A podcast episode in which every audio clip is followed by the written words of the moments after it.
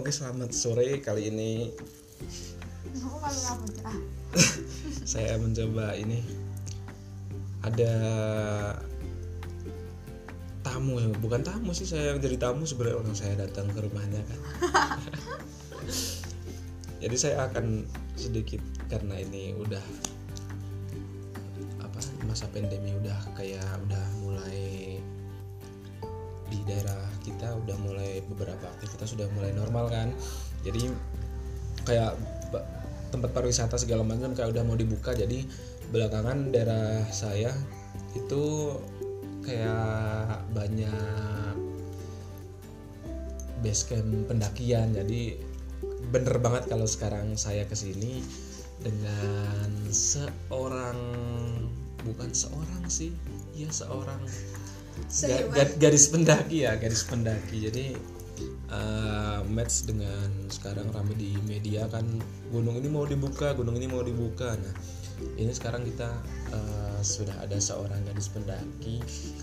Uh, langsung saja kita berbincang dengannya perkenalan dulu mungkin. Dengan Halo, selamat sore. Eh, nama saya Monica Prameswari. Kegiatan sehari-hari cuma rebahan aja rebahan aja karena perkuliahan sedang oh kuliah juga ya iya kuliah juga.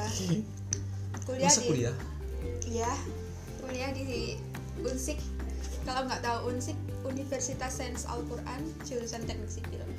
Eh, mau ngomongin apa ya ini? Soal mendaki ya? Iya, tapi sebelum itu karena tadi ngomongin teknik sipil, kenapa di teknik sipil sebagian bukan sebagian sih kebanyakan itu banyakan cowoknya daripada ceweknya? Itu alasannya apa? Hmm, itu udah dari zaman dulu, zaman dulu sih ya. Kalau orang-orang teknik tuh cowok semua gitu, Jar- jarang cewek. Kalau di kelasmu perbandingan cowok dan cewek itu berapa persen? Hmm. Isi kelas 52, ceweknya cuma 8 Hmm, Keroyokan dong. Geng, geng. Jadi let's to the topic. Jadi Monica sekarang masih mahasiswi ya statusnya ya? Mm-mm, Semester 6 semester 6 ya jadi langsung ke the topic. Sekarang kan di daerah kita lagi banyak ini nih.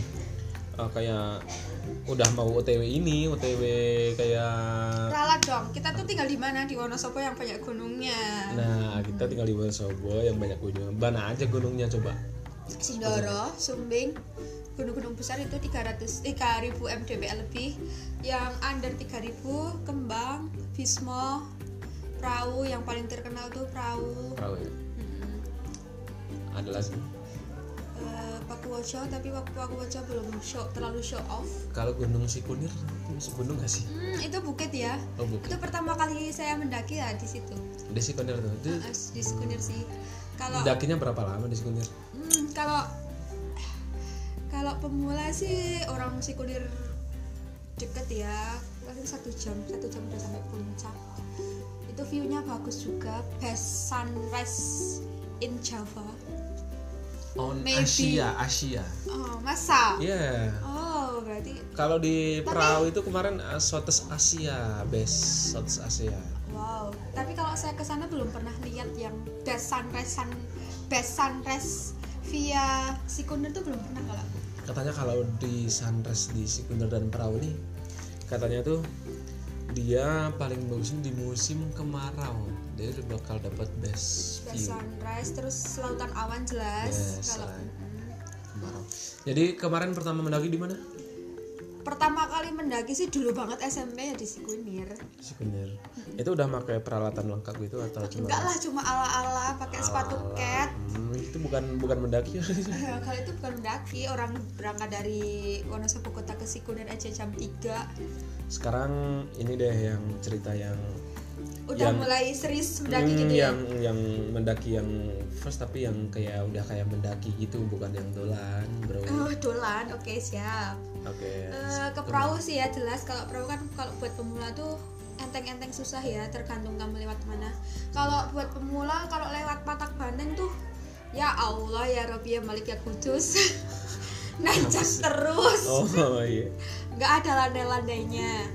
Pertama kali itu di tahun-tahun berapa? Apa ada yang ramai kemarin itu atau masih yang nggak awal-awal kuliah.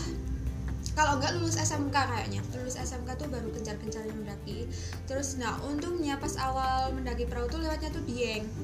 Karena diajak jadinya lewat Dieng atau lewat Banteng? Lewat Dieng. Tadi kan aku oh. bilang kalau hmm. buat pemula lewat pada Banteng tuh Kurang, susah. Susah. Kasihan. Nggak ada landai-landainya. Terus untungnya pas awal mendaki Gunung Perahu tuh lewat Dieng jadi banyak landainya ngelewatin pada savana lagi gersang-gersangnya buat foto bagus. Padang savana yang itu di Instagram juga atau padang savana versi basecamp enggak padang savananya perahu dong. Oh iya. Kan lewat padang savana savana savana savana. Savana oh nana nah terus untungnya diajakinya lewat sana karena diajakin sama temen yang udah pro kan. Terus enakan kalau pemula mending lewat dia aja. Tapi jalannya muter. Hmm. jadi lebih jauh 3 sampai empat jaman. Kalau perbandingan nih kan udah nyoba yang banteng. Hmm. mana lagi? Dia terus? Terus ikir sih udah pernah. Kalau dari versimu untuk pemula ini bagusnya lewat mana? Pemula yang ya baru sekali dua kali naik gitu atau bener pemula itu recommendednya lewat recommendednya tuh asli dieng. Kalau ke Igir tuh aslinya tuh jalannya bagus ya ada terowongan celengnya. Hmm, celeng. Celengnya jangan digaris bawahi. Oh enggak digaris bawahin cuma di bold aja ngomongnya. Oh, uh, nah terus uh, kalau ke Igir tuh aksesnya yang lebih susah sih. Harus Aks pakai akses ke base camp atau iya akses ke base camp harus pakai tapi ini yang ini loh oh, jadi okay. rekomendnya rekomendnya ke via Dieng. Dieng. Dieng. Kelebihannya? Kelebihannya tuh deket dari jalan raya ya kalau dari Wonosobo kota terus itu uh, turun Wonosobo kota naik bus Diengan hmm. terus turun aja di Dieng yang tulisannya Dieng yang hits banget itu kalian naik sedikit okay. hmm, naik sedikit bisa foto-foto dulu di situ daripada hmm. pulangnya yang foto-foto udah blutuk kan? Blutuk apa tadi istilahnya blutuknya hmm, kotor udah nggak seger. Buat di instastory kan udah nggak seger. Terus mending kalian ke sananya tuh ke tulisan diengnya ke diengnya tuh uh, pas berangkatnya terus kalian dari dieng ke dari tulisan dieng naik lagi. Naik sampai 10 menit udah sampai base camp. Kelebihannya padang savana? Jalur landai itu ya deh mm -mm, jalurnya landai kalau itu kelebihannya. Terus kelebihan di petak banteng sendiri? Kalau petak banteng tuh kelebihannya base campnya juga deket dari jalan raya. Mm. terus deket sih kalau mau langsung ke puncak. Terus kalau mau mancing doi guys. Kalau lewat Igir mana itu kelebihannya. Kelebihannya. Tuh kalau udah sampai di di puncak kalau udah sampai di puncak bakal lebih jelas lihat Sindoro Sumbing daripada di puncak perahunya. You know what I mean? Itu di mana? Yang di Rotodowo. Oh pas tiga ya? Uh, uh. oh itu Rotodowo tuh pas tiga. Pas tiga kayaknya. Oh berarti puncaknya tuh tetap puncak perahu ya? Puncaknya puncak perahu sama tapi kalau kalau kalian pingin uh, mencari ketenangan sih lewatnya lewat Rotodowo sih. Ngecampnya di Rotodowo jangan di puncak perahu. Kalau puncak perahu weekend hmm, kayak pasar. Jadi itu tadi guys. Apa nih? Jadi kok jadi guys guys?